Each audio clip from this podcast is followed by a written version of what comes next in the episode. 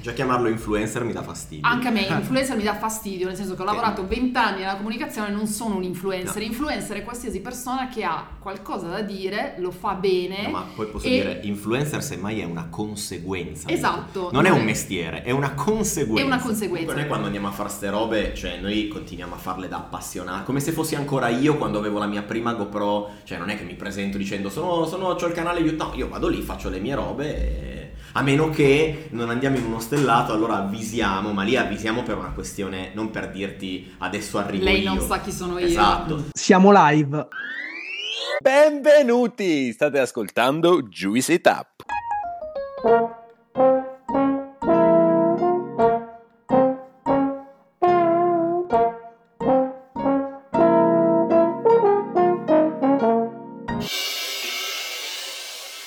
Benvenuti, siamo Ale Gianlu e assieme a Claudio siamo i fondatori di questo podcast e del progetto Juice.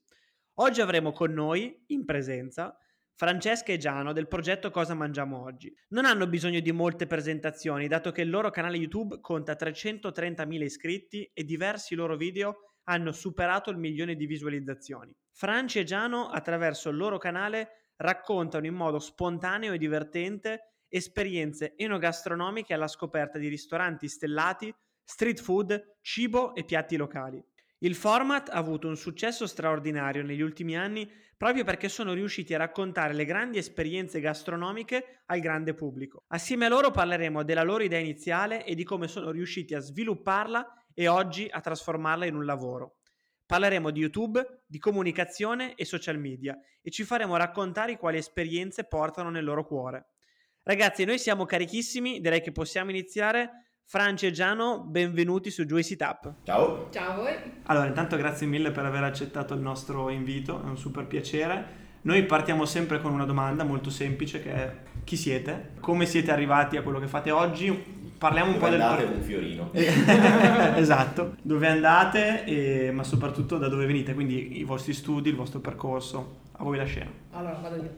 Allora, io sono Francesca, detta Franci, Giano e Franci, è ormai un marchio di fabbrica. Vengo da una lunga esperienza nel marketing e nel digital. Dal primo di febbraio sono ufficialmente dedicata al 100% al progetto e sostanzialmente quello che abbiamo fatto è stato unire il nostro background media e digital, che da sempre in ogni caso ci appassiona, con l'altra passione più autodidatta, anche se poi alla fine cerchiamo di, di- di studiare un sacco, eh, relativa al mondo del food e ovviamente del, del buon bere e abbiamo creato il canale YouTube Cosa Mangiamo Oggi per essere super chiari, super dritti al punto e spiegare in due secondi che cosa volevamo fare su YouTube. Esatto, io inevitabilmente sono Giano, io ho lavorato per tanti anni in, eh, in banca, per circa una ventina d'anni, occupandomi per tre quarti di questo tempo di anch'io comunicazione legata al digital, quindi così fa figo, detto in parole povere,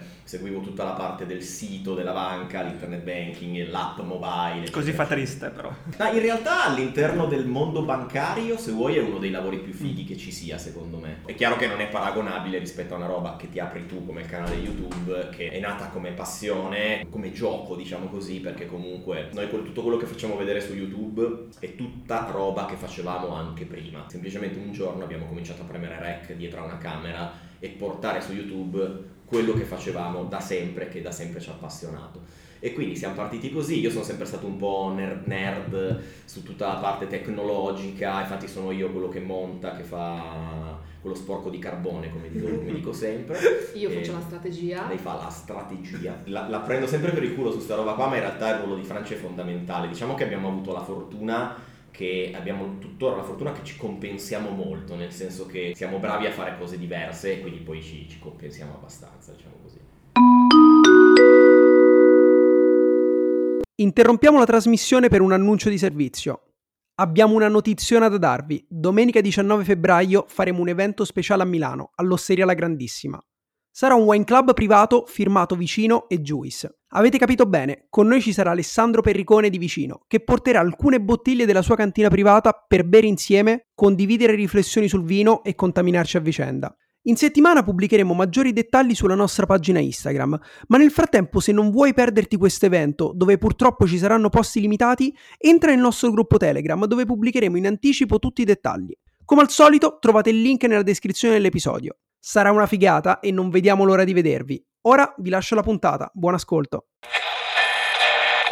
E io oggi realizzo un piccolo sogno perché da grande nerd pure io di YouTube vi ho scoperto sin da subito, vi ho visto, vi ho visto esplodere ed era uno dei miei sogni di, nel cassetto sin da quando abbiamo fondato il podcast, quello di portare uno youtuber. Ma Quindi se- ci volevi chiedere, uno youtuber bravo da intervistare? Lo conoscete? No, no, non, fa- non facciamo nomi. Detto questo, però, perché comunque vi abbiamo visto partire come delle persone che erano già appassionate di cibo. Come detto prima Franci, già nel nome c'è, c'è l'intento, c'è la missione del canale. Cosa mangiamo oggi? Farvi vedere i posti che vi piacciono, i posti che scoprite e raccontarli in giro. Però, visto che Giano lavorava in banca, Franci sì, ha un passato in Ferrero, quindi il cibo c'entrava lateralmente, ma questa passione per il cibo dove nasce? È qualcosa che avete tutte e due sin dalla giovinezza, un qualcosa di famiglia o qualcosa che avete scoperto magari insieme facendo dei viaggi? Allora, detto che noi eh, è una vita che stiamo insieme perché da quando abbiamo 20 anni. Anche che- basta adesso, cioè basta. Praticamente qualcosa che è nato piano piano con il tempo, inizialmente come tutte le cose sono io entrata in fissa e poi piano piano ho tirato Giano dentro questa cosa qua, abbiamo incominciato a incuriosirci a tutto quello che è il mondo del cibo, quindi non soltanto andare in giro per ristoranti, ma anche andare in giro per eh, produttori, sia di cibo che di vino. Abbiamo studiato, abbiamo fatto il corso da sommelier perché era un mondo che volevamo capire meglio. Non dire così che poi ci interroga. Esatto, poi ansia. E quindi è qualcosa che è cresciuto piano piano e, e poi a un certo punto è diventata un'urgenza da raccontare, ma nella misura in cui quando fai delle esperienze super fighe, per, per sintetizzarlo come lo facciamo noi nel nostro gergo, alla fine hai voglia di raccontarlo agli amici. Ma cosa c'è di meglio ancora che raccontarlo che imprimerlo su un video e farlo vedere e condividerlo? Quindi il nostro canale è nato con l'idea di condividere una passione che noi avevamo facendola vedere e da lì sono nati ristoranti stellati che il cui senso non è assolutamente quello di, fe- di flexare e di far vedere qualcosa di irraggiungibile che uno può fare, ma di condividere un'esperienza veramente speciale, che siano ristoranti stellati, che sia una ricetta, che sia la signora che ti fa i tortellini o il ragazzo sardo che ti parla eh, del, Del formaggio coi del vermi. formaggio coi vermi. Esatto, ma a noi qualsiasi storia ci fa impazzire, soprattutto perché abbiamo la fortuna in questa attività che noi facciamo di incontrare delle persone che nel loro settore, nella loro specialità sono in fissa. Quindi trovi chi è in fissa con le spezie, chi è in fissa con i formaggi, chi con il vino, chi con la pasta e ogni volta è come alzare un, un velo su un mondo che mai ti immagineresti così complesso e quindi noi veniamo completamente rapiti. Quindi in realtà quello che facciamo noi è raccontare l'expertise, la passione delle persone che abbiamo la fortuna di conoscere. Allora io ci tenevo ad aggiungere perché ne vado anche abbastanza fiero. Io quando ho conosciuto Franci mangiavo il tonno in scatola seduto davanti al frigo. No, non era il tonno in scatola, Tonno in scatola? era la bresaola. No, la bresaola in Esatto. realtà, allora, vi racconto questa. Il voltino mangiavo- di tonno e Esatto, bresaola. bravissimo. Allora, io, perché è inutile che adesso faccio il figo con i ristoranti stellati, diciamo anche da dove arrivo. Allora, io mangiavo il tonno in scatola seduto davanti al frigo perché per ottimizzare temi, non non sapevo cucinare, non sapevo una mazza. La bresaola la mangiavo aprendo direttamente la, la carta dove il macellaio te la... Scusami, non macellaio, dove il salumiere te la serve. Comunque, già che era di salumeria, Esatto. passi Sì, avanti. sì, eh. salumieri. Sì, non era quantomeno non era della vaschetta, no, esatto. no. Io vedo gente che usa la vaschetta come piatto direttamente. Eh, ma io ci arrivavo vicino, nel senso che io andavo, avevo, fa- avevo diciamo l'accortezza di prenderla in salumeria, però poi sulla singola fetta ci mettevo due gocce di limone, un filo d'olio, cercando accuratamente di non farlo uscire dalla fetta, poi prendevo la fetta tipo fagottino e la mangiavo così. E questo era un po' il Giano di, di un, di un po' di anni fa. Poi- Pre-Franci. poi Franci, come un po' in tutte le cose, perché noi siamo fatti così, abbiamo questa, questa roba dove lei va in fissa per un argomento, In maniera pesante. in maniera pesante, e mi tira dentro. Nel momento in cui mi tira dentro, vado in fissa io tre volte più di quello che ha fatto lei, ma quando io arrivo in fissa, lei si è rotta le palle. Cioè, di solito funziona così, e vale per tutto, vale per il cibo, per i viaggi. per il cibo no, magari neanche per Infatti fa- faccio un esempio col cibo, cioè il vino, abbiamo fatto il corso da sommelier, è vietato farci domande di qualsiasi tipo perché non mi ricordo più niente, però generalmente quando c'è da bere bevo io, tu ti No. bagni le labbra, Ma perché a me piace gustare e poi eh, alla fine ti piace non- bagnarti le labbra. e non bevo tanto. I succhi a Copenaghen ti erano garbati. Tantissimo, Sì. tantissimo. Di Giulia. No, assolutamente. Giulia bravissima. Allora, sveliamo due, due arcani. Allora, al Geranium abbiamo preso i succhi perché ci incuriosiva tantissimo. Cioè, Perché costavano meno dei vini. No, Sai che lo stavo per dire io. Bevatelo. No, ad Alchemist costavano pesantemente meno dei vini, quindi da Alchemist abbiamo proprio deciso solo di fare i succhi, perché obiettivamente era una spesa talmente folle tutto quanto che visto che abbiamo comunque la fortuna di andare in giro per il mondo ad assaggiare qualsiasi cosa, ci siamo detti ok, già sono 50 impressioni, quelle che dovremmo riprendere nel video di Alchemist, anche se non ci mettiamo il vino, sarà Eh. comunque una roba pazzesca da raccontare, va bene. lo Considerando che finiremo di pagare le rate di Apple, abbiamo firmato delle cambiali. Prossimo sponsor del canale Scalapay. No, cosa volevo dire? Che in realtà qual è anche il motivo per cui all'estero non prendiamo il vino? Perché tendenzialmente quali sono le nazioni brave a fare il vino? E qua mi, mi inimico tutti quelli. Eh. Cioè, in Italia facciamo vino buono, in Francia, Spagna. qualcosa in Spagna. Spagna. E per carità anche qualcosina dalle altre parti. Però il punto qual è? Che tu vai in un ristorante stellato fuori dall'Italia e il rischio è quello che ti diano il vino di casa tua a 5 volte il prezzo. Certo. Ti danno che- l'IGT buonissimo, Che per carità è a- a, buonissimo, 20 eh. km da casa tua e tu dici Però, ok, cioè, va bene tutto, però... bermi il grignolino a Copenaghen, magari no, magari me lo bevo a casa mia. Quindi questo è un po' il motivo per cui all'estero non prendiamo i vini. In Italia di solito il percorso lo facciamo sempre, o anche in Francia, cioè se dovessimo Sì, capitare in in Fra- Francia, in Francia sinceramente lo farei. E poi il giro di succhi, il giro di kombucha, il giro di queste cose qua, in Italia difficilmente te lo Ed serve. è, Sì, ed è interessantissimo perché Esatto. hai una visione su un argomento secondo me altrettanto interessante che invece viene tendenzialmente trattato poco, quindi in realtà è anche la curiosità di provare qualcosa Di un po' diverso. fuori dagli schemi. Totalmente ignorato qua in Italia. Direi che non esiste, mi Esatto, sento di dire. esatto. Allora, partiamo dagli inizi. Sì. 29 maggio 2018. Primo video, Tapas Tour Barcellona, forse anche parte 1, era diviso forse anche in due Sì, parti. ma- Ric- Come nasce il progetto? Qual era la strategia che già avevate? Per- perché nasce? Perché? Doveva proprio nascere. Era il caso.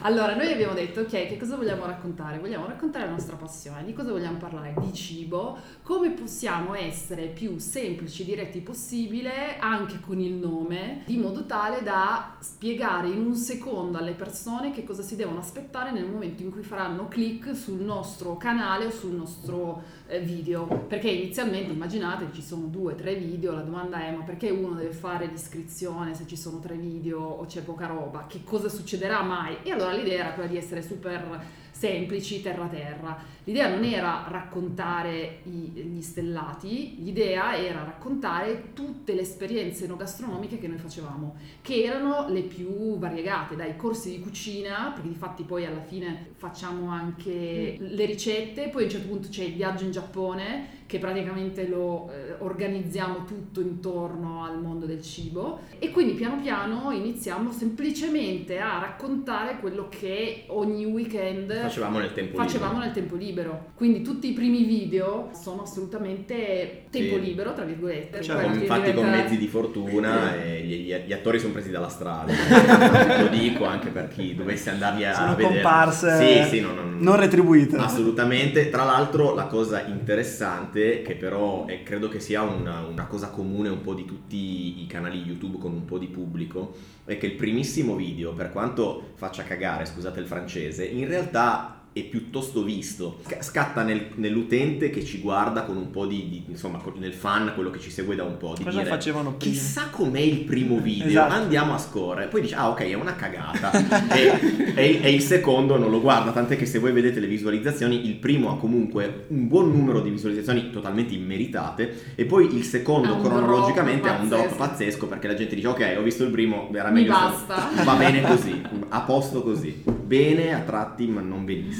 Però ripeto, noi andavamo molto fieri di quei video, tant'è che molta gente ci dice, cacchio, se vado a vedere i video che facevate 4 anni fa quando avete aperto il canale, e poi questo gap si vede anche 3 anni fa, 2 anni fa, Certo. un anno fa, ti accorgi proprio della differenza, ti accorgi come impari un mestiere facendolo, perché YouTube è l'insieme di più mestieri, perché di fatto tu sei one man show e tu impari ad essere attore, scrittore, Regista. produttore, regista, fotografo. Ovviamente tutti questi mestieri non abbiamo minimamente finito di impararli e stiamo continuando passetto dopo passetto a mettere un mattone dopo l'altro, però è bellissimo perché vedi proprio una- un, incremento di quelle che sono, se, se ti piace imparare, se continua a essere la tua passione, di quelle che sono le tue skill che poi scarichi a terra ogni domenica quando esce il video, no? Psicologo aggiungerei, no? Leggendo alcuni commenti. Li, li leggete i commenti? Potremmo fare una serata solo parlando dei commenti. I commenti sono una bella palestra che ti fai, nel senso che sono chiaramente la maggior parte sono super positivi e super piacevoli e sono un po' anche la benzina eh, che ti Soprattutto all'inizio ti aiuta tantissimo. Esatto. Dopodiché, chiaramente, come, come abbiamo raccontato più volte, più i tuoi numeri diventano grandi e più per una questione statistica, perché pura statistica, comincerai pure a stare sulle palle a Certo. qualcuno. Ma è normale, io dico sempre, se avete un canale YouTube aspettatevi qualche hater o qualche... perché altrimenti, preo- cioè se non avete nessuno che vi manda a cagare, preoccupatevi, sì, cioè, devi avere qualcuno che... Cioè, impari a farti un po' le spalle larghe. Perché se ci vai sotto su chi ti scrive cose brutte o che non vanno bene, non è il mestiere che fa per te. Devi essere in grado di, di- di relazionarti anche con chi ti scrive cose brutte, devi, es- devi capire come Ma anche gestirle. con chi ti scrive cose belle. Perché chi ti Anche, scrive esatto. cose troppo belle, ok, ringrazi, però comunque devi continuare ad avere uno spirito critico, Certo. non sei che improvvisamente sei Certo. diventato Dio. Anzi, non- spesso chi ci scrive cose negative ma costruttive È molto è- utile. È, molto utile, lo ringrazio ed è un bene perché magari ti danno quel punto di vista a cui non avevi pensato. Eh, è chiaro che parlo della parte cosiddetta di haters, no? Cioè la gente è chiaro che ti vomita un po' addosso anche le proprie frustrazioni, le proprie... magari uno quel giorno si sveglia col piede sbagliato e Si sfoga contro si sfoga Giano. te e poi si scatena un po' questa cosa dei social dove da dietro una tastiera dove non mi vedi e io non vedo te Certo. si crea un po' quel cioè i social hanno un po' sdoganato questa cosa del non del diritto del dovere di parola che sono due cose molto diverse Vero. sembra quasi che tu debba per forza scrivermi quello che ti passa per la testa perché tanto se tu hai deciso di esporti su YouTube il gioco è quello che io ti posso scrivere quello che voglio perché sei tu che hai deciso di aprire un canale e mo ti becchi tutto quello che io ti voglio dire, che se ti incontrassi per strada probabilmente non te lo direi. Quindi si crea un po' questa dinamica qua, bisogna saperla gestire. A proposito di YouTube, visto che ci avete detto che è un insieme di lavori all'interno di un lavoro, perché avete deciso di partire proprio su YouTube? Poteva essere più semplice un blog, una pagina Instagram e poi magari YouTube sarebbe arrivato. Cioè, perché YouTube aveva senso nel Ok. 2018 e continua ad averlo? Allora, io nasco come grandissimo fruitore di YouTube e lo sono ancora oggi. Seguivo tantissimi canali di creator che poi col tempo ho conosciuto e questo mi ha dato un po' la forza e la consapevolezza di poter dire ma proviamoci. Cioè, io l'ho aperto perché, come diceva Franci prima, ci piaceva parlare di quegli argomenti. Però io seguendo in primis la piattaforma, io Instagram all'epoca di quando ho aperto YouTube non lo, non lo calcolavo più di tanto, non, non mi piaceva tantissimo come social. Ma perché YouTube permette un'interazione anche e una possibilità di comunicazione con, eh, con le persone totalmente diversa. In un video tu puoi far vedere, approfondire, avere nei limiti una relazione con chi ti guarda, Esatto. perché sostanzialmente una persona che guarda YouTube si siede davanti alla televisione, perché noi spesso veniamo mh, guardati in televisione, non, so- non sul telefonino, ti dedica 15-20 minuti della sua vita, che, Che non è tantissimo, e quindi i messaggi che tu riesci a far passare su YouTube sono totalmente diversi da Instagram, da TikTok o da qualsiasi altra piattaforma dove la fruizione è molto più mordi e fuggi. In una fotografia non riesci a raccontare quello Non che c'è puoi profondità. raccontare, non c'è neanche, neanche in profondità. una storia. In un testo devi avere una persona che voglia di leggere un testo, e quindi, ma comunque anche eh, da un punto di vista di attenzione è, è molto più impegnativo rispetto a guardare un video, quindi per noi il, il mezzo YouTube è fondamentale. Poi ci, e- piaceva, poi ci piaceva fare video. Cioè. Sì, no, era una volevamo come lo, face- video. lo facevate già prima nei vostri viaggi. Eh, bravo, esatto. Sì, mi- Era già una cosa Mi che- hai dato un aggancio corretto di, di cui stavo, di cui mi stavo dimenticando. Noi già prima avevamo cominciato a fare i viaggi, anche questa è una cosa che ho detto mille volte in altre interviste. E te l'ho attaccata io la scimmia perché ti ho fatto comprare io Ecco, questo, questo è un esatto. esempio in cui Franci mi ha attaccato la scimmia di cui parlavo prima. Comprammo una GoPro grazie a Franci e passammo da, come, fa- come facciamo tutti, no? andiamo in vacanza, facciamo 16.000 foto, poi arrivi a casa, devi editarle, minchia, alla fine rimangono, sulla- rimangono nella scheda e non ce ne fai più niente. Quindi io facevo gli slideshow con le foto, quelli che si facevano un tempo. Certo. Poi passai ai video con la GoPro, però ancora non pubblicavamo su YouTube. Semplicemente ero passato dalle foto ai video e facevo il filmatino da 10 minuti con i video non parlati, solo musica, perché all'epoca erano così, che poi facevamo vedere ai miei genitori quando venivano. E questo era l'inizio. Poi eh, fu da lì che di- ci dicemmo, ok, ma proviamo magari a farlo, a parlare e a pubblicare su YouTube. Però, esatto, lì nacque con i video delle vacanze per soli amici che poi diventarono video parlati su YouTube. YouTube all'epoca era un mezzo che era molto, cioè, ti dava molta più possibilità di Instagram. Ti devi fare più il culo, Mm. perché la maggior parte della gente c'ha Instagram? Perché ragazzi, Instagram è facile. Instagram, mi apro profilo, faccio tutto col telefonino, non servono camere. non- Detto che posso fare tutto col telefonino anche con YouTube, Anche anzi adesso. oggi, Sì. oggi molti youtuber sono tornati Solo- all'iPhone. solo perché- telefonino, sì, Perché è molto più facile. Spesso. Però all'epoca di quando aprimmo noi e anche negli anni precedenti, YouTube era difficile. Perché YouTube, come dice Franci, devi stare 10-15 minuti, devi fare un.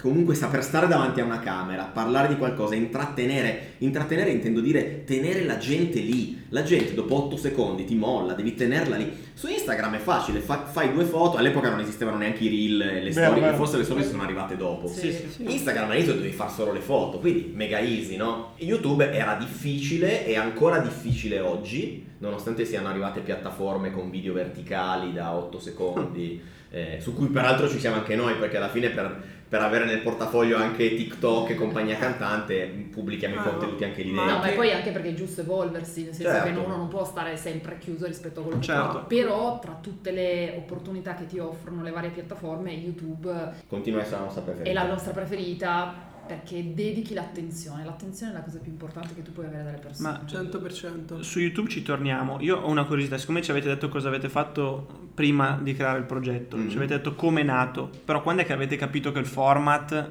poteva funzionare? Cioè qual è il primo video? E il primo video che ci è esploso è stato dopo sei mesi, Perfetto. quindi sei mesi dove Gian pubblicava bravissimo e continuava a tenere duro. E poi siamo Perché ci andati... seguivano Cioè, qua. eh, ma fino a quel Esatto. momento per dire che visualizzazioni avevamo. Zero, cioè ehm, 20, gli amici, 30. Gli amici e gli amici degli Sì. amici. Sì, gli amici a cui facevamo pena, io, io che magari l'avevo già visto Poi- 10 volte. sì, Ogni giorno una- 100, Sì, 100, esatto. 100, 200 visualizzazioni, però quelli erano i, Infatti, i io- numeri. infatti io dico sempre che quello lì è il momento in cui la gente molla, chi, cioè chi ci vuole provare, che vede eh, chi magari ci è riuscito e dice ah cazzo adesso ci provo anch'io, tanto è facile. Dopo un, dopo un po' che fa video e continua a vedere che la piattaforma non lo premia perché continua a fare qualche decina di visualizzazioni o centinaia a esagerare, Mollano. mollano perché dicono basta, c'è sta roba, mi sto facendo un mazzo tanto, però quello è anche sintomo del fatto che non è veramente la tua passione, Difatti- che tu l'hai aperto perché vuoi fare i numeri e io il consiglio che do sempre è non fa, ma vale non solo per YouTube, vale per Nella tutto vita, nella vita, certo. non fate le cose per arrivare, per avere successo, per avere i soldi, fatele perché vi piace farle, dovete fare le cose che fareste gratis, anzi pagando. Perché è questo il modo in cui noi abbiamo iniziato a fare YouTube e voi state facendo il podcast. Eccoci. Esatto. Capito? E, e poi un po' che eravamo che siamo stati bravi, un po' che siamo stati fortunati. No, certo siamo stati fortunati perché è arrivato il video di Cannavacciuolo, allora hanno incominciato a fioccare iscrizioni su cui Giano continua, perché lui inizialmente aveva tutte le notifiche attive, quindi mi chiedeva, mi, mi chiedeva Sì, conto sì, per ogni di iscritto tutte- mi arrivava una, una mi- notifica. mi chiedeva conto del fatto se lo conoscessi o no, dicevo, "Oh, guarda, non so Tuo cugino, tuo quindi- zio. ok, sei iscritto tizio Sì, mio sì, cugino, quell'altro è mio fratello. Poi E- dopo un po' arrivava gente sconosciuta. Dicevo, ma scusa, ma lo conosci tu questo Mario Rossi che si è iscritto? No, amico. Ah no, ok, allora è un uomo. E quindi piano piano, poi nel giro di un mese abbiamo fatto mille iscritti, quindi dopo mille iscritti si è eh, attivata anche la famosissima monetizzazione, che tanto all'inizio non ti serve a un bel niente, però è un traguardo da, da raggiungere. Certo. E poi da lì piano piano siamo riusciti, siamo riusciti a crescere, però quello che noi diciamo sempre è che tutti hanno l'opportunità di avere il loro momento di, di, gloria, con un video fortunato, un ospite fortunato, ti capita, perché se tu insisti ti capita. Il punto è che ti devi far trovare pronto. Noi a quel punto siamo riusciti ad avere tanti iscritti, per, a, crescere con gli iscritti, perché in realtà prima c'era un, un background di video per cui le persone non hanno visto un unico video fortunato, ma hanno visto tanti video che potevano essere interessanti e allora ti danno fiducia e Certo. allora dopo quel momento lì tu continui in maniera costante ogni settimana a pubblicare e allora le persone ti seguono. Però cioè, io l'ho visto in un sacco di canali. C'è il video fortunato, però il video fortunato ti capitava una volta, due volte se ti va bene, però poi devi avere tutto il resto solido. certo. È per quello che devi comunque tenere il- l'asticella alta e scaricare a terra qualità, tutte le settimane qualità, qualità, perché la gente che ti conoscerà tra un anno andrà poi a vedersi cosa hai pubblicato prima ed è lì che ti La prova, seguirà. la prova del 9 quello. Capito? YouTube è stato il mezzo che vi ha dato insomma notorietà e visibilità. Voi vi chiamate cosa mangiamo oggi, cosa mangerete in futuro, nel senso state lavorando e avete lavorato bene sulla creazione di una community eh, molto fidelizzata direi anche insomma. Lo si vede da- dalle views che avete ogni video che esce, settimanalmente uscite. Ogni settimana. Ogni settimana. Domenica alle esce un 10 o alle 11. Caspita. Ogni Eh, domenica alle alle 11. 11. No, ma io sono un fanboy, eh. Avete lasciato tutti e due i vostri lavori, abbiamo Esatto. scoperto oggi. Che cosa farete domani? Che ansia. O almeno Allora, perlomeno qual è l'idea? ansia. No, allora l'idea è quello di rendere più solido il progetto. Quello che vogliamo fare è cercare di, fare, tutti- di- di farlo diventare a tutti gli effetti un lavoro e di renderlo sostenibile, facendoci guidare dalla passione, quindi continuando a mantenere l'impostazione che abbiamo avuto dall'inizio, dove pubblicavamo soltanto i contenuti che effettivamente ci facevano battere il cuore. Come evolverà? Un gran punto interrogativo. Continuate a seguirci per nuove fantastiche avventure. Iscrivetevi e accendete la campanella. Noi abbiamo sempre una domanda fissa che faccio sempre io, che sono un Mm. po' quello più economico del gruppo. Fare lo youtuber è sostenibile economicamente? No, ho paura che stessi per fare quella di Fedez. No, quella di. Fedez la fa lui, non la faccio. Eh, No, si vede. Se vuoi rispondo allora- anche a quello. Allora, allora, su YouTube si guadagna con gli inserimenti di advertising che tu hai nei, nei tuoi video.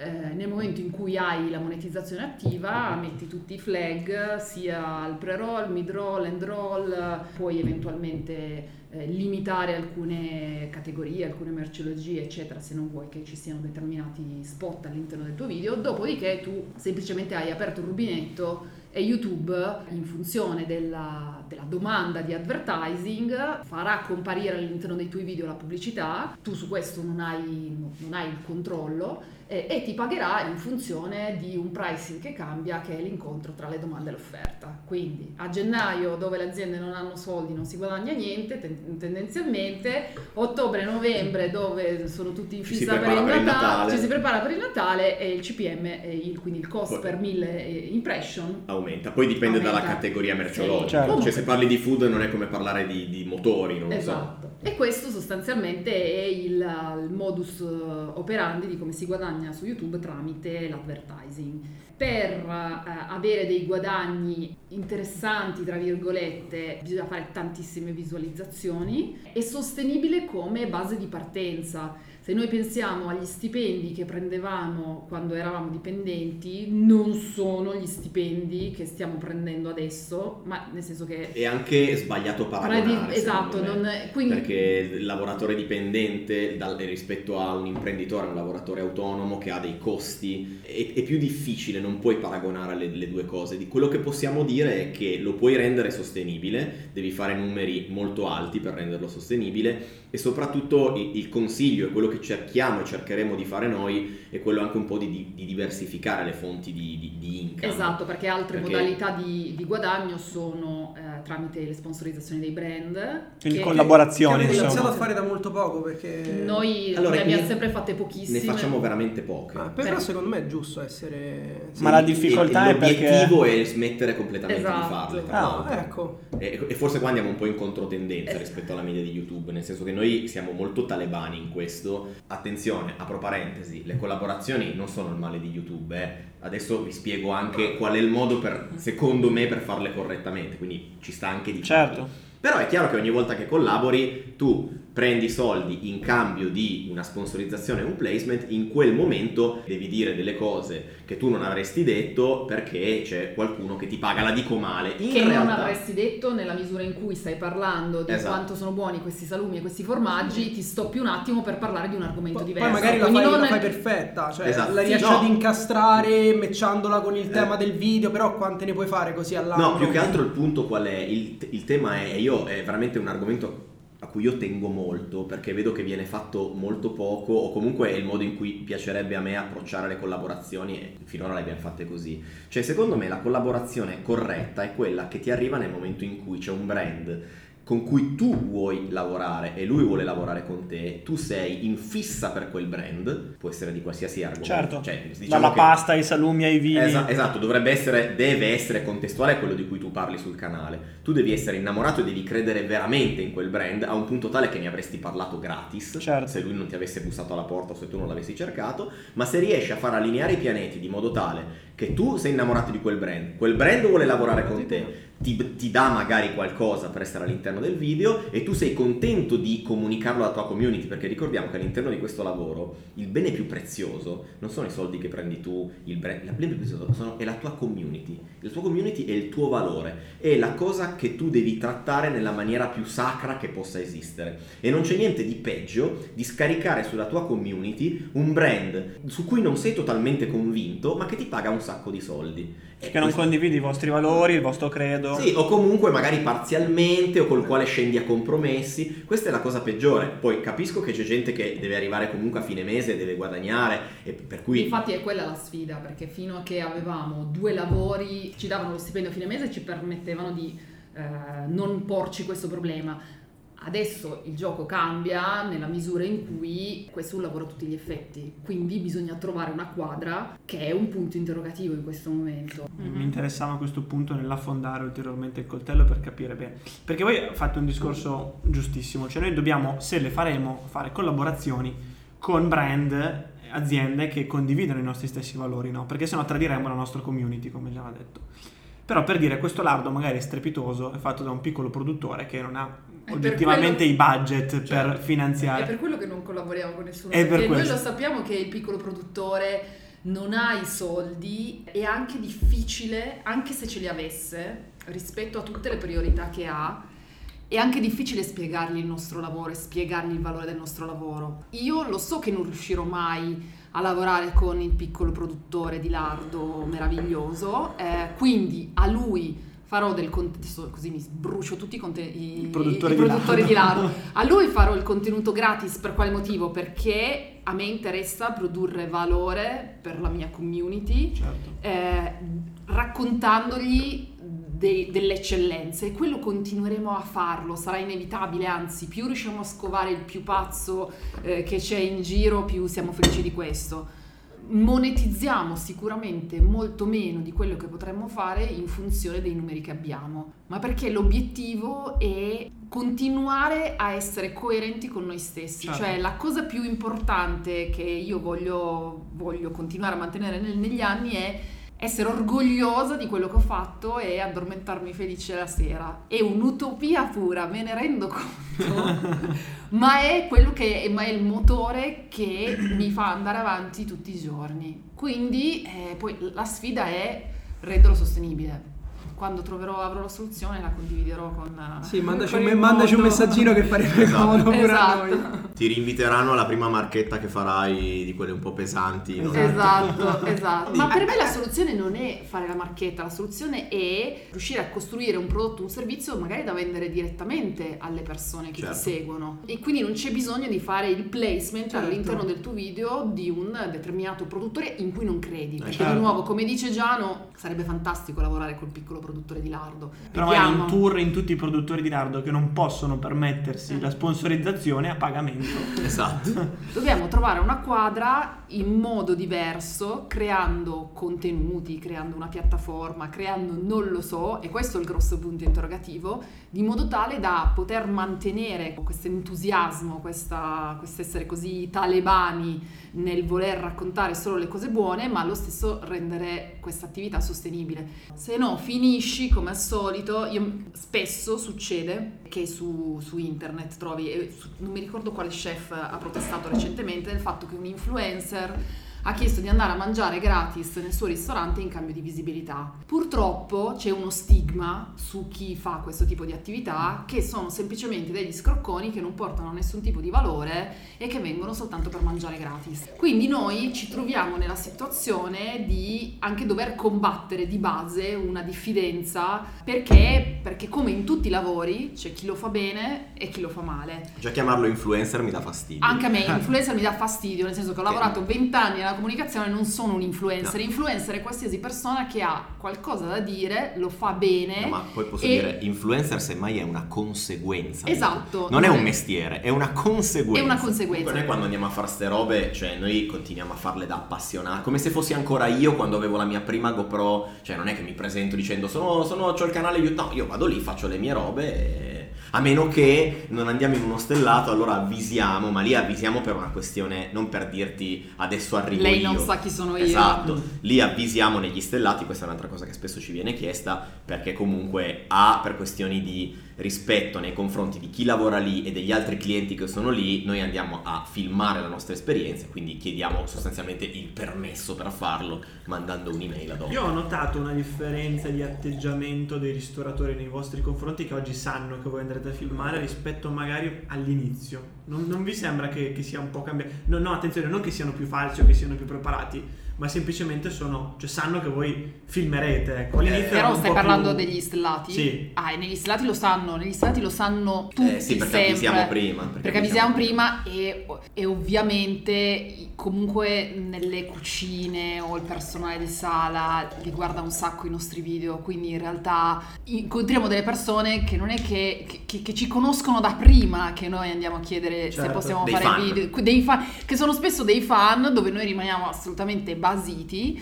Eh, tipo quando da Bottura ci hanno chiesto di fare la foto Con noi era- tutta la cucina. con tutta la cucina noi avevamo gli occhi stra- che, che- Perché che noi, dalle siamo, siamo in primis noi fan di quel Eh, posto certo, lì. certo. Per cui andare lì, che già noi siamo. Non dico che tremiamo perché adesso. No, però un po' adesso- emozionati comunque i- siamo i- i- Nei sempre. primissimi stellati eravamo emozionati perché comunque lei mi portò la prima volta per il mio compleanno da, da Enrico Crippa a Piazza Duomo. a Piazza Duomo. Fu la mia prima esperienza in uno stellato. Quello, era un- quello è un 3 stelle. Tant'è che io consiglio sempre la vostra prima esperienza non andate in un 3 stelle perché cominciate da una stella perché sennò è troppo, dovete arrivarci. Io invece sono iniziato da 3, ho iniziato da 3 stelle e mi ricordo che non, non sapevamo neanche bene come comportarci, dove mettere la borsa, le cose. le- eravamo tutti un Il po'. cappotto glielo posso dare o me lo devo tenere? Cioè, poi uno si fa queste domande. Sì, eravamo super senso. rigidi quando in realtà eh, ti devi comportare come ti comporti in un ristorante Ma certo. normale, non è che, che- Però essendoci tutta questa atmosfera che sembra di entrare in chiesa, adesso ormai siamo molto più nella nostra comfort zone, però siamo ancora emozionati ad andare in certi posti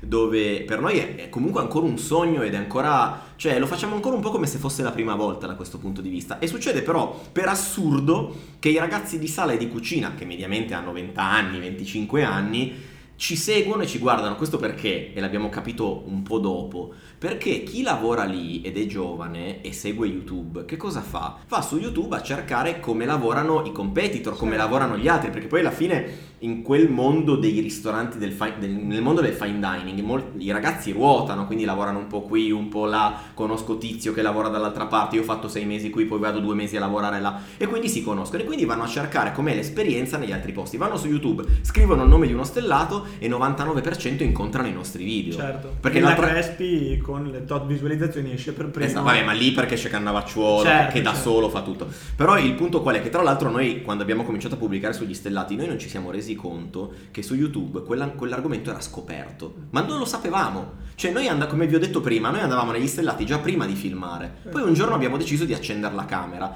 E ci ha detto anche un po' fortuna il fatto che nessuno avesse coperto quel tema. E quindi siamo stati i primi. E, e- e adesso c'è un sacco di altra gente che prova a fare, anche con magari qualcuno anche con discreto successo, i video negli stellati. Però all'epoca eravamo i primi e quindi penso di poter dire che forse siamo quelli con più video stellati su YouTube, quantomeno in Italia. Quindi la gente che lavora lì va a cercare e trova i nostri video. Arriviamo, i ragazzi ci conoscono tutti, alle volte sono loro emozionati nel servirci, ce ne accorgiamo proprio e quindi a me cade sempre la mascella perché comunque ci fa super piacere quando capita questa cosa. Tipicamente gli chef invece, che è gente comunque più grande di età, che ha poco tempo da Che ha un dedicare. sacco di roba da fare esatto, tranne che perché guardare- vive in cucina, magari non ha tempo per YouTube, tipicamente sono loro che non ci conoscono e poi capiscono il valore di quello che abbiamo fatto a posteriori. Certo. Nel senso che quando poi vedono le visualizzazioni, vedono che magari gli arriva anche un certo numero di gente, perché poi abbiamo la fortuna di avere un pubblico di persone che sono appassionate come noi di cibo e che quindi molti ripercorrono le esperienze che abbiamo fatto noi, stellati e non. E quindi succede che poi vanno nello stesso posto il ristorante si accorge di avere questo flusso di... che poi vabbè nel caso di certi ristoranti non è che abbiano bisogno della Forse nostra sui non pubblicità. stellati ha ancora più impatto. Ha Sì, magari impatto- tosteria francescana un po' meno, nel senso che la, la waiting list è comunque alta. Esatto, cioè Sì, ha impatto però un po' poi. Però poi loro si rendono conto che, Certo. indipendentemente dalla waiting list, che le persone che stanno arrivando stanno arrivando per che hanno visto un video o comunque viene citato Certo. il video e quindi è, è una cosa che Eh, è spiazzante. Ma anche perché un media che, che- che faccia oltre 100.000 visualizzazioni, cioè in Italia è difficile da trovare, cioè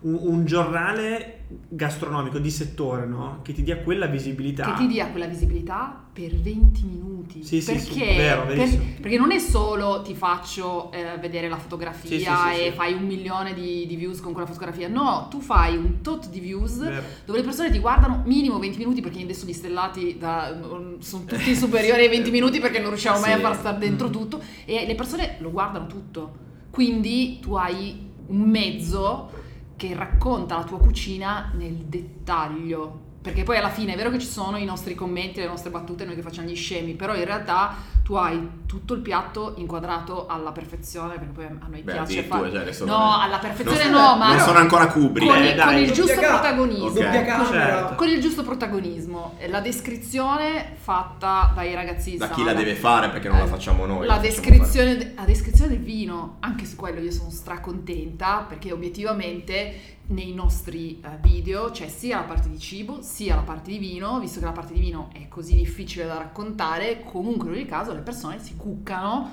10 vini con relativa descrizione tagliata ovviamente perché poi c'è tutta una serie di tagli perché Certo. bisogna comunque mantenere un po' viva l'attenzione se no le persone gli viene la bolla al naso e quindi obiettivamente penso che sia qualcosa di valore a prescindere. Poi noi lo facciamo non perché vogliamo fare la marchetta o vogliamo... eh, noi lo facciamo perché siamo appassionati e quindi vogliamo raccontarti quell'esperienza. Che la cosa singolare è che poi succede che negli istituti alberghieri Ah, eh, questa cosa è ci, pazzesca. ci- arriva voce o la gente ci manda i DM su Instagram di ragazzi che perché i ragazzi degli alberghieri mutati smutandis come quelli degli stellati guardano i nostri Certo. video per una questione di deformazione professionale, no? E alle volte ci mandano le foto in- su Instagram di loro in classe che fanno la foto e c'è il professore che sta proiettando il nostro video No, in classe. no, veramente? E- e- Sì. e- ecco, io, io ho reagito esattamente come voi, nel senso che quando è arrivata la, la prima foto di questo tipo, poi ne, ne sono seguite altre, o comunque magari gente che ci incontra, che ti- ci dice, ah io sono nell'alberghiero, il professore ci fa vedere i vostri video. E io un po' mi vergogno, nel senso che dico, minchia, cioè il nostro video che...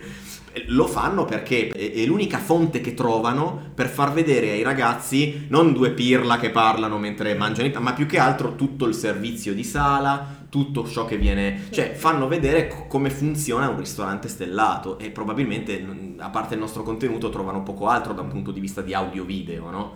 Quindi, Cioè, E ci fa anche molto piacere quando veniamo invitati negli alberghieri Siete andati? È, è capitato, è capitato che qualche scuola di queste professionali che insegnano ai ragazzi a inserirsi nel mondo della ristorazione della- eh, ci, ci abbia invitato pe- perché per loro è utile avere il punto di vista di due persone che non stanno facendo quel percorso. Noi non siamo eh, né cuochi né, ehm, né professionisti del mondo di sala o di cucina, noi siamo semplicemente due appassionati che hanno lavorato nel mondo della comunicazione. Però è bello sentire il punto di vista di due persone che lavorano in quest'ambito e che qualcosa di food un pochino nel corso di questi anni hanno, hanno introiettato che parlano a dei ragazzi che stanno facendo quel percorso lì, quindi secondo me c'è, una, c'è un'utilità da parte loro e a me piace tantissimo parlare ai ragazzi che hanno 20 anni e che stanno magari facendo l'università a Pollenzo piuttosto che... perché il percorso che avrei voluto fare io, se non fosse che quando avevo 20 anni... Pollenzo. Esatto. No, no, forse c'era Pollenzo. No, Pollenzo no. No. 2004.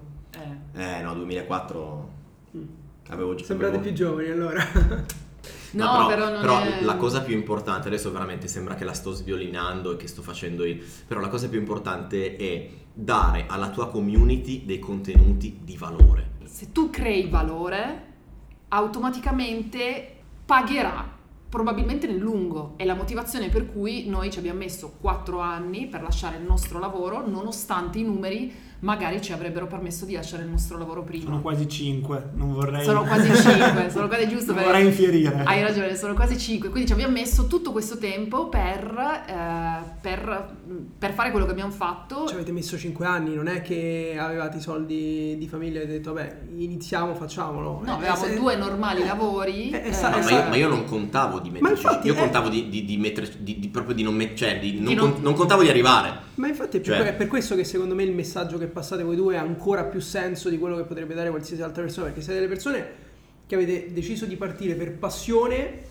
e, e e poi- che, e che la missione era veramente quella, di, di portare valore in maniera disinteressata. Poi siete stati bravi, siete stati fortunati, l'incontro e la bravura e la fortuna, di arrivare a un punto in cui vi siete potuti permettere di farlo diventare il vostro lavoro, però avete iniziato con l'idea, a me va bene anche se lo faccio gratis. Sì, sì, Esatto. È questo. perché mi piace.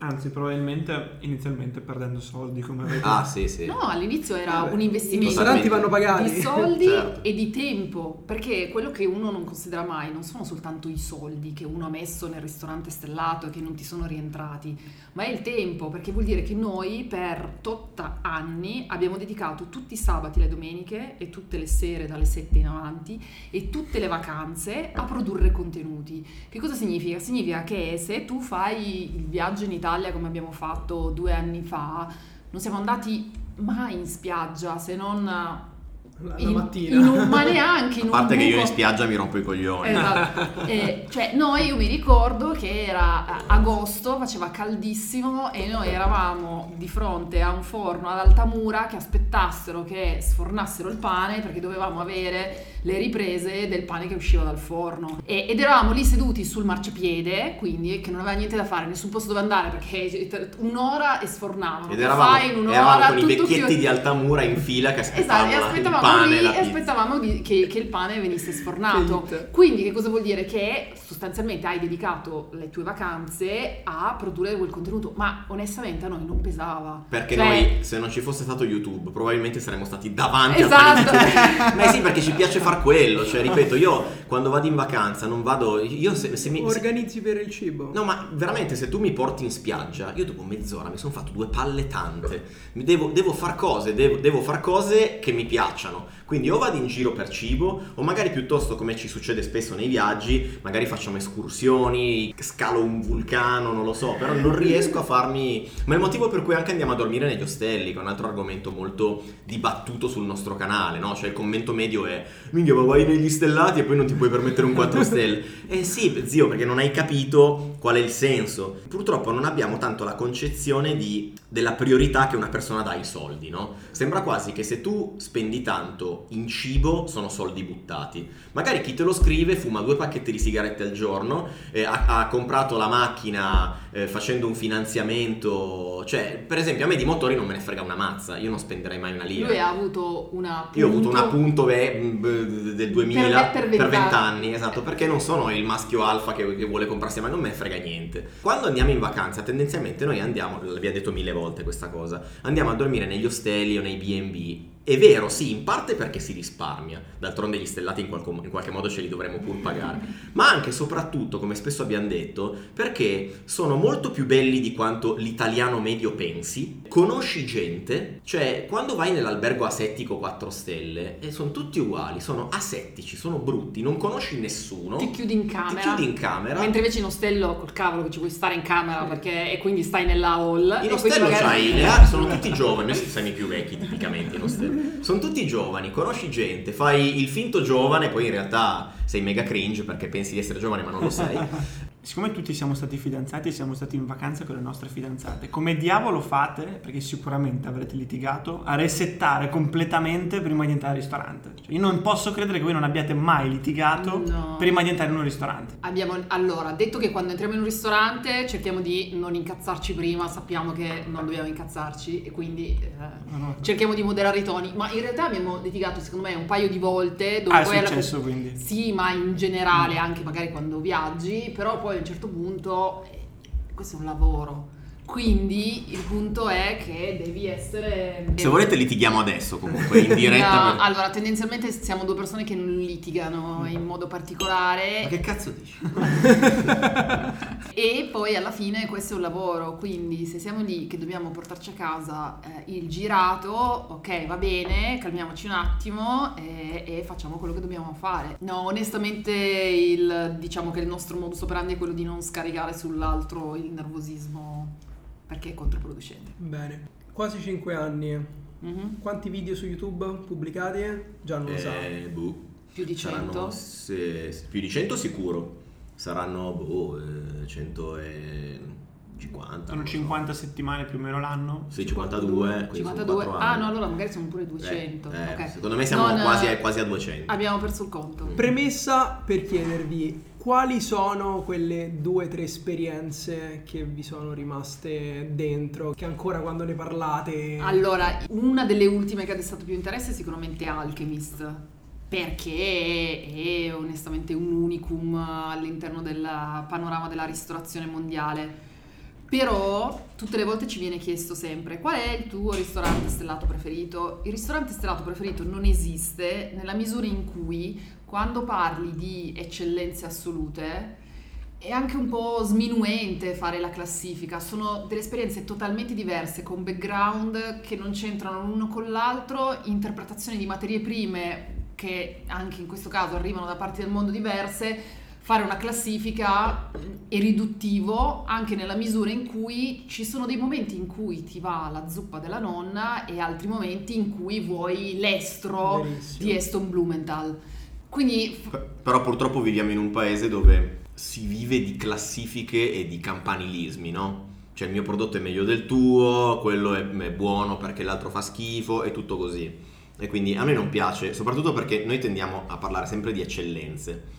E quindi che senso ha che ti dica che è meglio il, il Real Madrid del Barcellona? Cioè, sono due esperienze strafighe, fattele. E io in uno dei video recenti siamo stati dai Masanielli Mm. e app- ho approfittato di questa roba qua per fare una scena finale simpatica dove ho messo la, la- la trottola di Inception proprio perché ma non esiste un migliore non- poi nei, nei commenti spesso la gente si scanna ma lascia il tempo che trova e noi viviamo in un paese che veramente per la biodiversità che ha ha delle eccellenze pazzesche che gli altri paesi si possono veramente sognare e dovremmo essere contenti di quello che ognuno di noi nella singola regione, nella singola città, nel singolo paesino ha e parlare bene delle proprie cose senza per forza screditare quello che sta a 50 km. Cioè a me dà molto fastidio il fatto che se io faccio la mozzarella buona, io non ti parlo della mia mozzarella, io ti parlo di quanto fa cagare quella dall'altra parte delle... del- Ma perché? Incredibile. E, siamo, purtroppo in Italia siamo così, parli della focaccia di un posto, ah no ma la focaccia vieni a assaggiare la mia, ma poi verrò anche ad assaggiare la tua, ma finché sono di qua parliamo di quanto è buona quella di qua, no? È un, è un po' così, è un peccato. Ecco, se posso dirti, forse più che l'esperienza in sé sono le persone. Eh, Nel senso tutto che... quanto. Esatto, cioè quando- soprattutto nei viaggi che facciamo nei posti molto lontani Verissimo. o anche alle volte anche in Italia. È, è proprio bello avere conosciuto la persona o lo chef o l'asciura che ti ha preparato quella roba lì piuttosto che quello che hai mangiato. In realtà in quello che hai mangiato, quello che hai mangiato descrive anche la persona. Per cui forse è un più un tema di persone che non di cibo o paesaggi o altre Sì, cose sì. che hai visto. Molto spesso il contesto fa la differenza. E visto che una classifica non ce l'avete fatta, ma prossime esperienze, visto che la stratega è Franci... Allora, chiedo detto che siamo al, al ancora- Chief Strategy Officer, qu- Ok. quali sono un po' i piani futuri, quelle- quell'esperienza che volete fare? Allora, piani a lungo è quello di tornare in Sud America.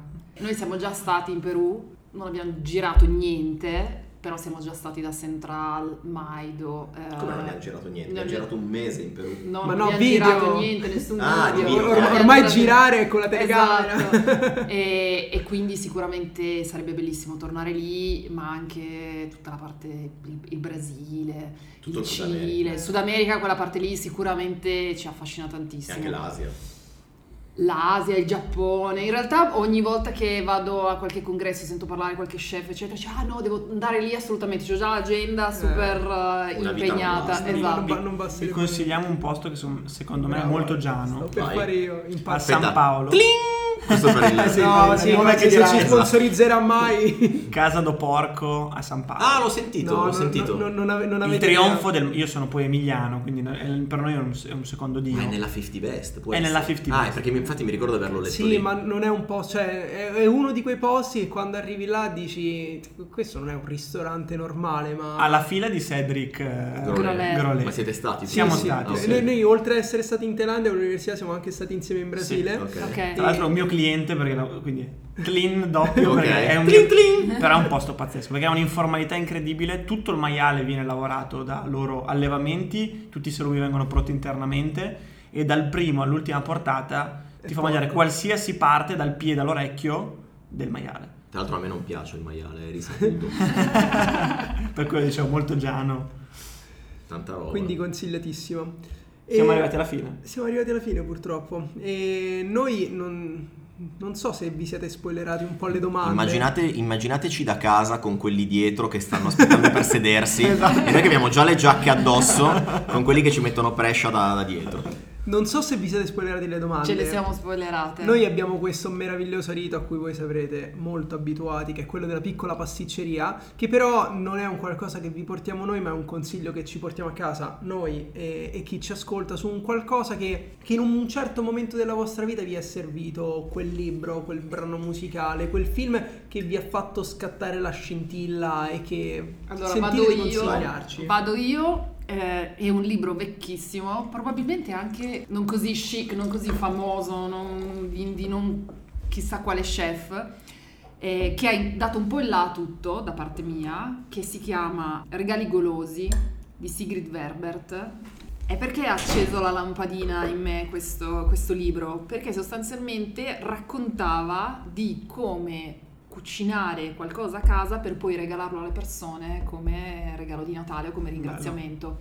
E io trovo che un gesto di questo tipo qua si valga 10 volte di più di qualsiasi regalo perché tu stai regalando alle persone il tuo tempo. Quindi questo libro, che se voi appunto non è quanto rinomato ci- si possa trovare in giro, non l'ha scritto Bottura o qualsiasi altro chef, ha incominciato a farmi mettere le mani in pasta e a dare al cibo una visione totalmente diversa. Tant'è che per anni poi magari chissà se quest'anno ricomincio, perché poi negli ultimi tempi era troppo un casino da un punto di vista di organizzazione. Io a Natale ero famosa perché eh, regalavo biscotti molto seri. Ero famosa. Ero famosa, sì, nella mia cerchia di Ok. persone, non ero, non ero famosa a Cioè, Milano. era ero famosa sul suo pianerottolo. eh, ma il mio pianerottolo innanzitutto era molto ampio, certo. esatto, e io producevo biscotti in una maniera, mh, con una produzione quasi industriale e li regalavo a Natale e sostanzialmente era il mio, il mio gioco sostanzialmente. C'era la Detto- fila come nel panificio di Altamura Esatto. No, ma era una cosa... Era. Come Era adesso una cosa super apprezzata da tutti ed era quello che, insomma, che, che succedeva in, in maniera cadenziata. Quindi questa è stata la mia lampadina che piano piano ha Poi- incominciato poi a contagiare tutto e a coinvolgere Giano. Ma io invece dico una cosa very unpopular, nel senso che io eh, so- ero e sono ancora un fan sfegatato di Jamie Oliver.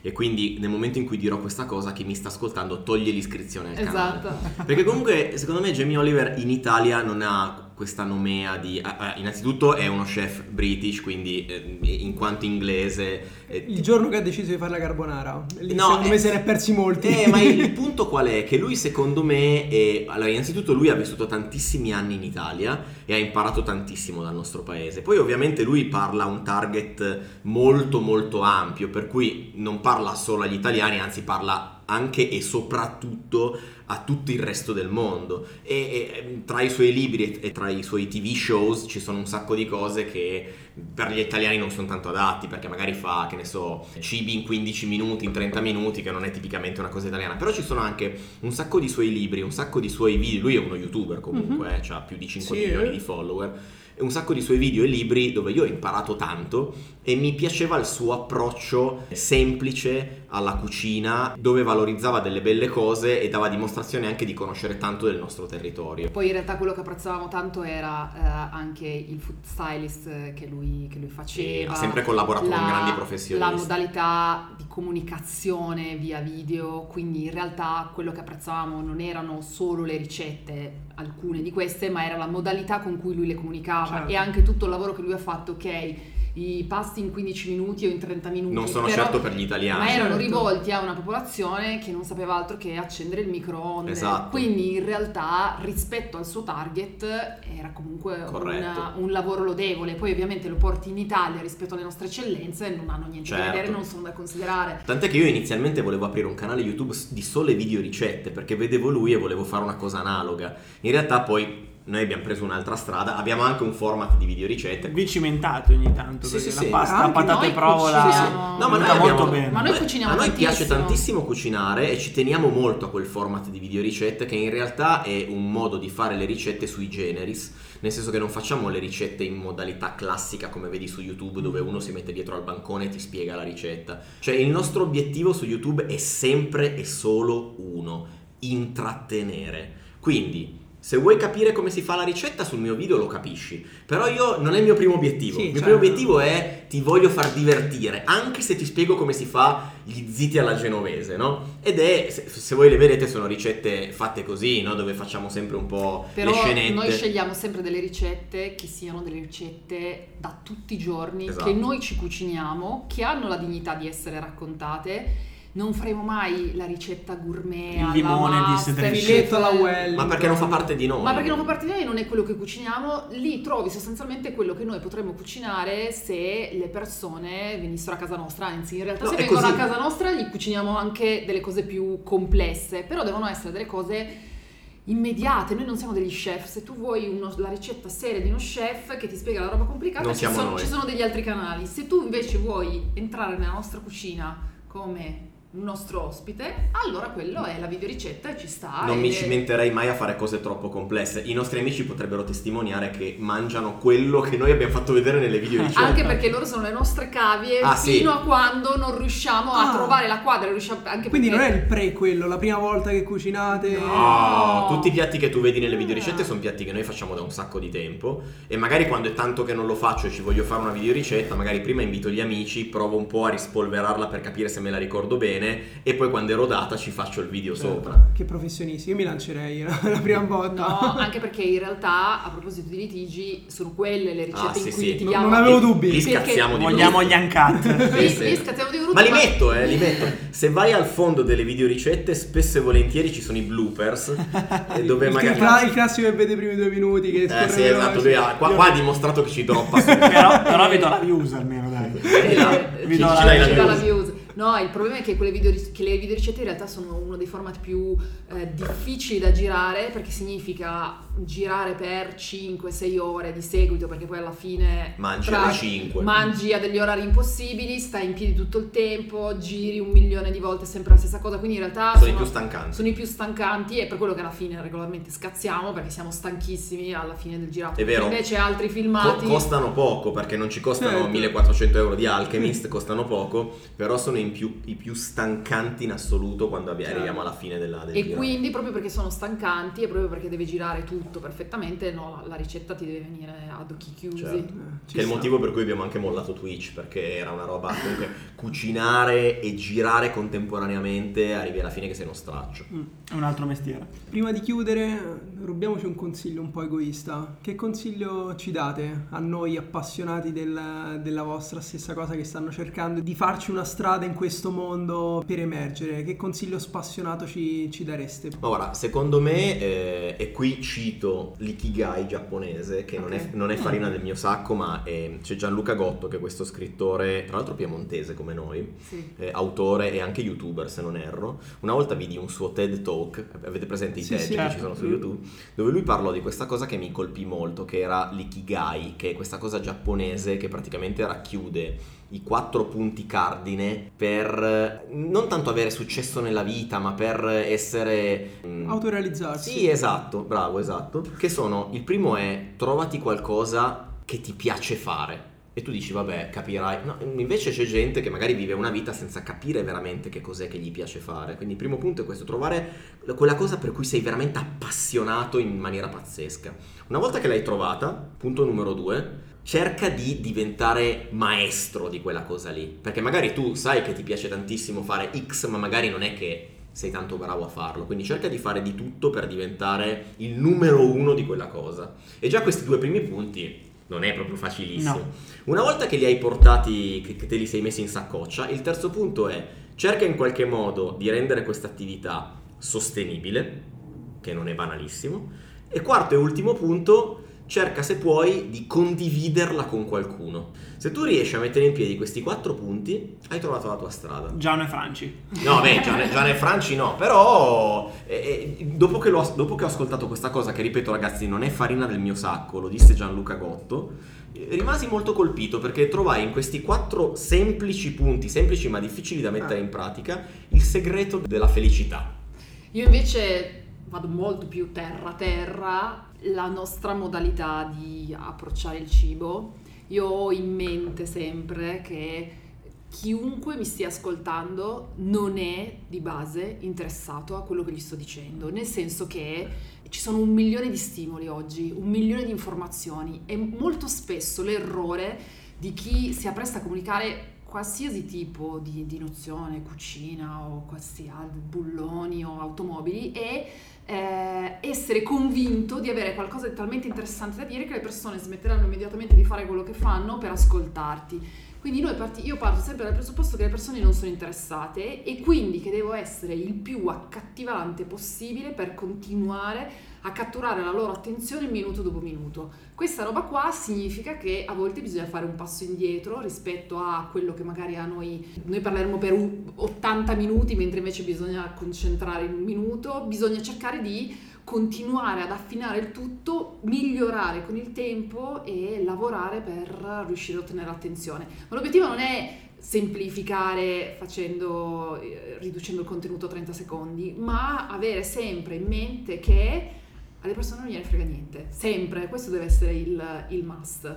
Poi ovviamente tu devi essere bravo a raccontare quello che vuoi raccontare, perché l'altra faccia della medaglia è qualsiasi argomento di cui tu sei appassionato può essere raccontato in maniera interessante. Noi citiamo sempre la stessa regina degli scacchi di un anno e mezzo fa, Per che è Netflix. quella- Certo. una, una serie potenzialmente mega noiosa, io piuttosto di giocare a scacchi mi impicco perché per me è una roba eh, in- inconcepibile e, e quel, quel film, quel- quella serie lì, pur sostanzialmente non succedendo niente di straordinario, Ebbe un successo clamoroso. ebbe un successo clamoroso e io lo, e io lo vidi e lo, guard- lo guardai fino alla fine. E fece prendere il volo a- al- alle vendite di, di- No, no, alle vendite di scacchiere. Alle- eh, eh, Su Amazon, su Amazon Prime ricordo che c'era stato il boom. Pensa a di- te. Esatto, quindi il punto non è poi l'argomento in sé, Ma ma la tua come. modalità di raccontarlo. Quindi quando io dico le persone non sono interessate a te, è nel senso che tu devi tra- dire quello che vuoi dire, ma devi avere ben presente che l'attenzione non ti è dovuta mai, neanche quando sei diventato Alberto Angelo. Ed è il motivo per il quale su YouTube, quando la gente vede un video di successo, dice: Ah, aspetta, quella persona ha parlato di quell'argomento e ha spaccato. Parlo anch'io di quell'argomento, così spacco. Fa il video e il video fa. fa- è un disastro perché? Perché non è tanto l'argomento in sé, è il come lo racconti che può fare la differenza. Ed è il motivo per cui io dico sempre, quando sento le frasi del tipo YouTube su questo argomento qua è saturo, cioè se parli di cibo YouTube è saturo. Ma per nulla. Non, non c'è mai un argomento su cui un social è saturo, perché il tuo modo di parlare di, di quell'argomento è solo tuo ed è lì che tu farai la differenza. Quindi Quando una persona dice ma no, non, non mi metto ad aprire un canale sul cibo perché siete in mille, ma il modo che avrai tu sarà solo il tuo Io ed è vedo- quello che ti farà emergere. Quando noi abbiamo aperto il canale YouTube c'erano già mille persone che parlavano di cibo. Sì, ma io vedo ah, già anche solo ora un milione di tagli e di modalità di trattare il cibo che non sono minimamente prese in considerazione.